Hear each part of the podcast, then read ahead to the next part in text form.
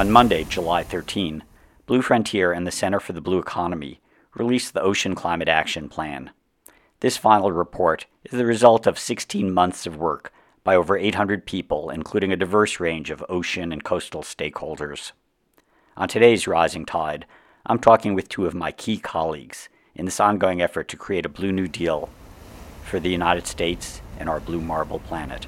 Today I'm talking with uh, Jason Scorse, Director of the Center for the Blue Economy at Middlebury Institute for International Studies in Monterey and Blue Frontier's partner in the Ocean Climate Action Plan, and also Charlie Peebler, who's the 16 year old founder of Heirs to Our Ocean, an activist youth group. She specializes in corals and deep seas and, uh, and derelict fishing gear, and is also a leader of our um, Youth Advisory Council for the Ocean Climate Action Plan, aka Blue New Deal.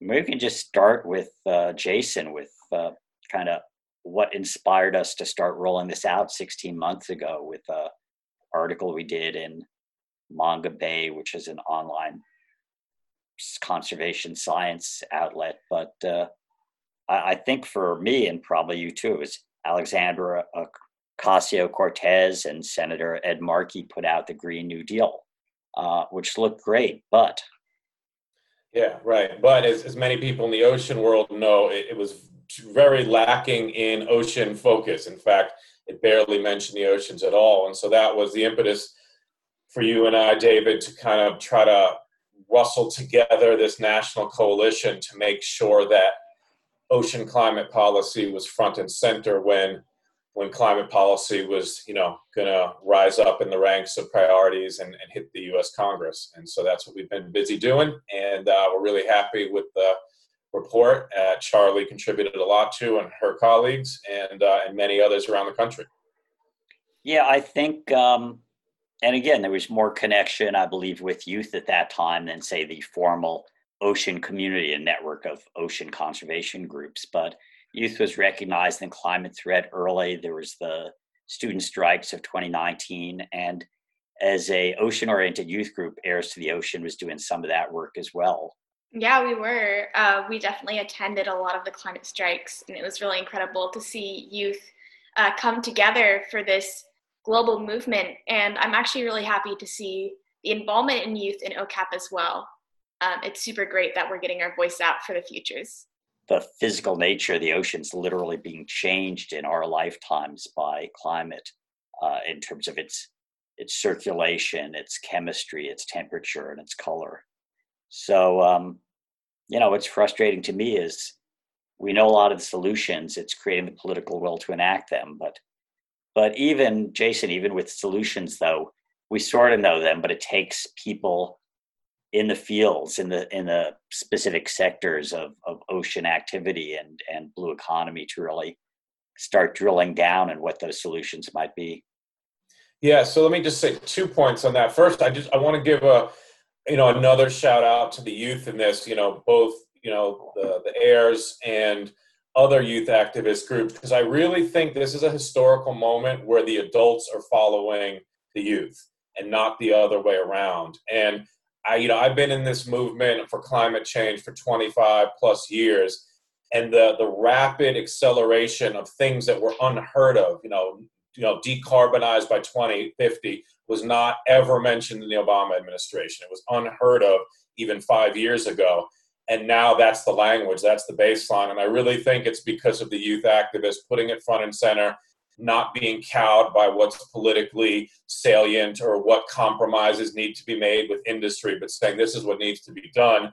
And uh, you know so it's an honor to kind of be to help do the policy work to help fill in those blanks and make it a reality. And so to, to your question you know, let's it's, it's worth taking a moment to say the Democrats came out with their big report solving the climate crisis a little over a week ago, which is an outstanding report. I think all Democrats, all Americans should be proud of it because it's a really serious attempt to unify all the, the key pieces environmental justice, industry, labor rights, and it has a big ocean component. They they took their cues, they got the criticism, um, and it has a big ocean component, but there's a number of pieces that are missing that I think OCAP will help fill in because we probably did the, the deepest dive, so to speak, in the real policy details. And I think I see our work as really complementary to the larger democratic uh, efforts.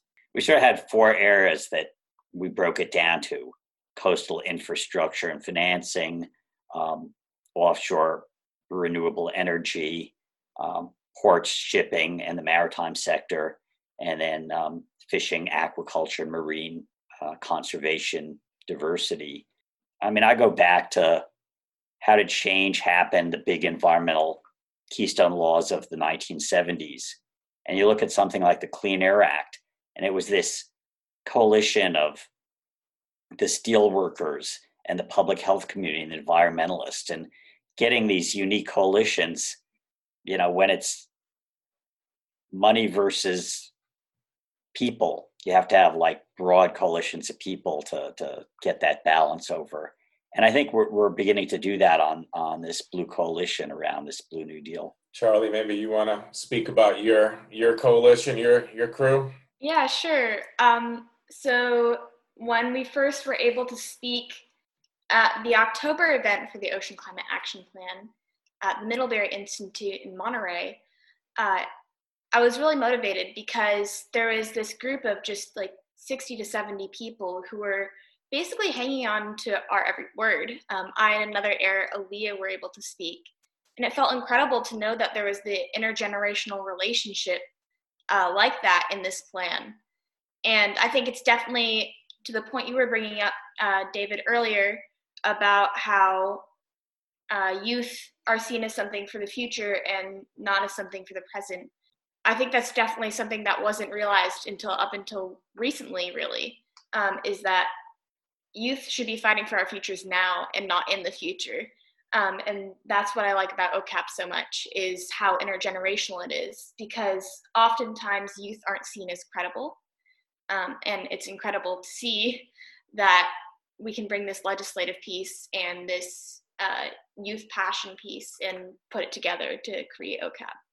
Yeah, and, and also, I mean, that was a great uh, event back in the days when people met face to face in yeah. open spaces and, you know, and, and delicious, you know, Mexican vegan uh, tacos and, uh, and, and, you know, people who've come from street activism meeting like the uh, state controller, uh, Controller Yee, who actually has like 700 billion in pension funds under her control and talked about using that leverage to get the financial sector to move away from fossil fuels and invest in renewables. And so when we talk about an offshore wind industry or you know investing in in uh, restoring coastal habitats, um, we're talking with people who actually have the resources or can mobilize the resources to shift capital, to shift investment in those directions, and and that's sort of the specialty, I guess, of the Center for the Blue Economy. Uh, if you want to talk a little about funding and investing in in a healthy ocean. Sure, sure. First, Charlie, you're a good you're a good poster child for uh, for reducing the voting age to 16. So then, uh, yeah, so uh, that's yeah, we should get that one on the ballot. Um, but uh, yeah, so you know, in terms of two things on the financial side, one that's you know the, an international component of the Ocean Climate Action Plan. So we have a recommendation in there that the U.S. should sign on to kind of the new blue economy financing principles, and these have been uh, the World Bank, IMF, and the EU have been really at the at the forefront of this. But these are some really nice, simple, clear principles to help funnel investment into things that are truly sustainable and you know climate friendly development. Uh, because for too long, finance has just gone wherever the money's the best or wherever you know the, the first developers that come knocking. And so these principles will help kind of funnel finance in the right directions the next point is a little counterintuitive, which is that, and this kind of comes back to my kind of critique of the Democrats' plan, is that a lot of the, the, the blockages right now, a lot of the bottlenecks in the blue economy in the United States are not primarily economic. They're more informational, they're more regulatory, they're more permitting. So, right now, for example, offshore wind is economic in almost everywhere in the country. What's stopping offshore wind is not a lack of tax credits, It's the fact that they can't get the, the federal leases from the government in a quick fashion. They can't make plans. They don't know where they're allowed to expand, where they're about to go. They don't see a plan for a national grid and for transmission cut, cables. So, you know, tax credits are great. Give give offshore wind tax credits, but that's actually not going to be the thing that's going to scale offshore wind. And so, interestingly, as an economics think tank, we actually kind of found a lot of things that aren't directly related to money that are really the bottlenecks here. And I think that's one of the surprising aspects that, that really comes across in the OCAP report. And and interestingly, also another example being, uh, you know, living shorelines, the the green infrastructure, in our case, blue infrastructure, restoring uh, coastal marshes and and salt marshes and wetlands and dunes and and and again, this is an example where it's already been shown to be more cost effective. And so the issue really isn't the financing, the issue is the education. People are used to rock walls and revetments, they're used to uh, hard gray infrastructure. And so one of our suggestions that isn't in the congressional plan but should be is um, you know take the Army Corps of Engineers and begin building or supporting model living shoreline projects across the nation and and and set up a national database that that developers and property owners and others can look at to see um, what works because what works is is fantastic. I believe you said triple bottom line, a win-win-win. It's good for the environment. It's aesthetically way more pleasing than uh, hard structures, and uh, and it's more cost effective. They've here in San Francisco Bay, they found that uh, it would cost three times as much to keep San Francisco Airport from being inundated by sea rise um, if you put in walls than if you extended uh, natural salt marshes and eelgrass beds around it that are already there and they just need to be um, expanded. I think that's a fantastic point, especially because there's not one solution. Uh, it's not just a man made solution or an eco oriented solution. It, we need both, really. Um, there's a lot of debate in the conservation community what, about what we should be doing to fight these crises. But in reality, all of it is pretty much a viable solution. We need to be working towards multiple areas of focus uh, to solve these issues. And that's something that Heirs to Oceans is trying to push through is showing that youth can be involved in legislative work, in restoration work, in education work, like all of these different branches need to be tied together at some point because just like our Earth's ecosystems, it really is all interconnected. You know, they always try to say, well, you know, it's like environment versus jobs. And the reality when you live someplace like California is with great environmental standards come great jobs. So offshore, I've, I've been on uh, BP deep drilling platforms. I've been on uh, out with the roughnecks and the roustabouts on offshore drilling platforms. And it kind of feels like I'm on a whaling ship in the 1850s. You know, this is a great part of our maritime history, but but it's time to leave. It's time to leave the historic stage. And the great thing with offshore wind is uh, all these guys on the drilling platform, all these guys on the well deck, the roughnecks, the roustabouts, they have the skills that are really easily transferable. They can all be offshore wind technicians and engineers. Um, they're already in the offshore environment. I mean, it's going to be harder to train coal miners to be solar operators um, than it is for the offshore industry to just transition laterally from uh, oil to wind. And the great advantage among many is, you know, it's not a disaster when you have a wind spill a lot of these renewable energy sources are actually just better for the environment in general um, with how they're placed and how they're implemented as well. So that's a good, really good point is it's there's not any drawbacks pretty much. So we're kind of walking out here which is great because we've just released this ocean climate action plan and people can find it online. Go to the center for a blue economy or a blue frontier um, and hopefully Heirs for the ocean will have the link as well to the final report. But um, you know we're all doing it because we love the ocean. So I, I, saw a great picture of your sister dakota like bent over like a pretzel while snorkeling. Um, how'd you get into the ocean? We'll sort of do a quick roundtable on how we got to love our ocean. Sure. Okay. Um, when I was very small, about five years old, I had this movie that went through the alphabet with ocean animals. And I fell in love with the parrotfish because I got to learn about the fact of its disgusting mucus bubble. Mm-hmm. Um, and five year old me thought that was hilarious. Um, and so I got really into coral reefs as well. And that's where my passion for coral started was the parrotfish. Um, and, so, and just to be clear, because I've seen it, puts basically a spit or mucus bubble around itself at night. Yep. So that if a predator approaches and pops it, it has that fraction of a second to escape. Yeah. it's quite disgusting and fascinating, in my opinion. Um, yeah, so I was into coral reefs and I was at the aquarium one day and I was in front of a giant Pacific octopus tank. Oh. And there's always that one occasion that you'll see a giant Pacific octopus do kind of a dance. Um, and I started to experience this octopus dance uh, throughout my lifetime when I was 11 at the San Diego Aquarium, more recently when I was 13 in the Monterey Bay Aquarium.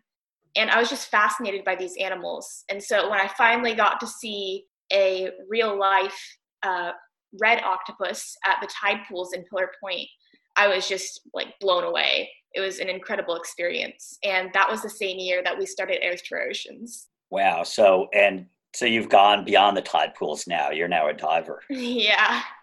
Um, we got dive certified and I was free diving one day and I got to see an octopus in a reef and it just rekindled that fire for me right in that moment.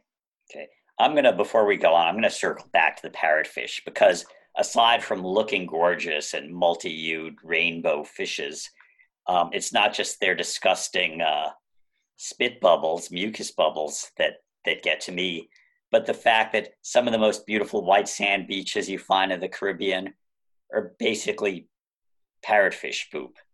I yep. mean, they they they eat the algae on the coral, but they take in a lot of the coral.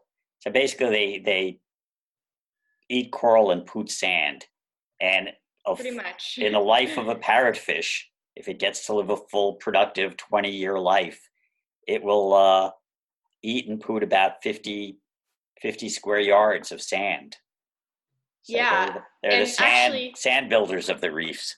That interesting fact is one of the reasons that they're keystone species is because they eat the algae off of coral and help coral reefs stay uh, sustained, pretty much. Because algae can overgrow coral when it's stressed, and then there's no more reef. It's just algae at that point. And so, having parrotfish around is a great way to make sure that coral reefs stay healthy, even if some of the coral turns into the beach. and Jason, what's what's your ocean origins story? Yeah, yeah. Well, first off, though, you know, speaking of octa, octopi, I guess, um, is uh, you know, there's a great book. I think it's the consciousness of an octopus or something like something like the mind the of soul an of an octopus. Soul of an octopus. I read it. Yeah. It's great. One of my it's favorites. A great book, and um, I don't think people realize how conscious these creatures are. They're incredibly, incredibly smart. And so it's it's a good book if you if you're one of those like most of us land lovers who kind of think of sentient beings as mostly terrestrial and think of you know we think of sharks as kind of mindless killers and fish as kind of they don't feel pain and all this stuff. None of that is true. And if you really want to learn about a really highly sentient being, read about octa, octopi. But on to my story. So mine is a little dark, but it has a good a good good ending, which is so I'm going to date myself here. I grew up with uh, you know record players, and my parents had a record player, and they had songs of the humpback whale.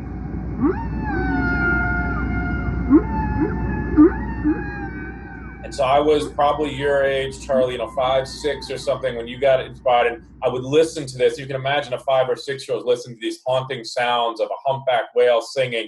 And I just remember being totally mesmerized by it. And then in the insert of albums, they used to have kind of magazines, you know, and um, and they had a magazine of the humpback whale, and this one unfortunately was full of all the part pictures of them being harpooned and killed, and they had very very gory pictures of humpback whales being slaughtered, and sea full of blood. And so here I was listening to this music, and you know, kids love whales, and then seeing that, and I think if I was really to trace my uh, my conservation ocean loving past, is probably to that. And the picture behind me on the screen here is me swimming with humpback whales in Tonga, and so it finally came full circle. And you know, I'm trying to protect them now after uh, learning about them 40 plus years ago. Okay, and I I always loved the beach and you know grew up on Long Island Sound. Harassed my mom to take us to Jones Beach, and when I was 15, she took my sister and me down to the Florida Keys, and it felt like looking at that turquoise water. It was like coming home to a place I'd never been before. And until then, I always thought I was like generations too soon to you know travel to alien worlds. Well, I got a mask and snorkel down there that week and got off the seawall, and there was like, you know, colorful living rocks and shoaling fish and my first little hammerhead shark and a sea turtle and i just realized there's this alien world uh, just off our shore.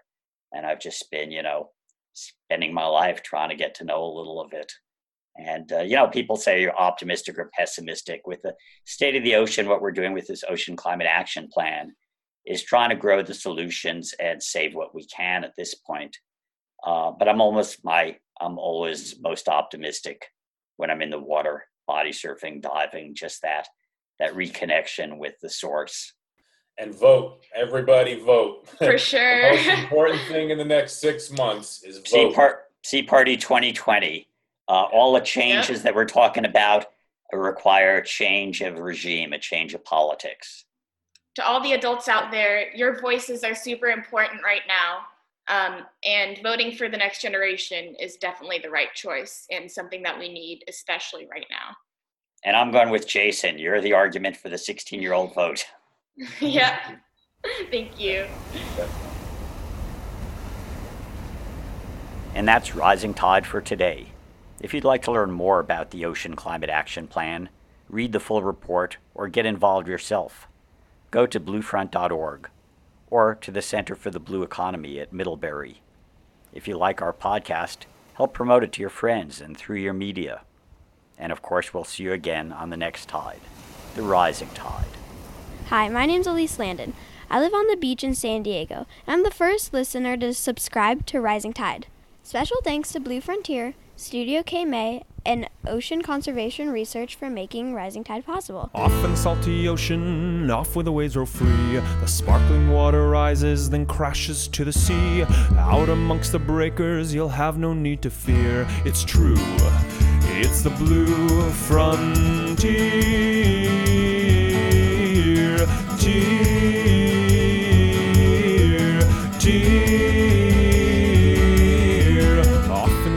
ocean off to the blue frontier.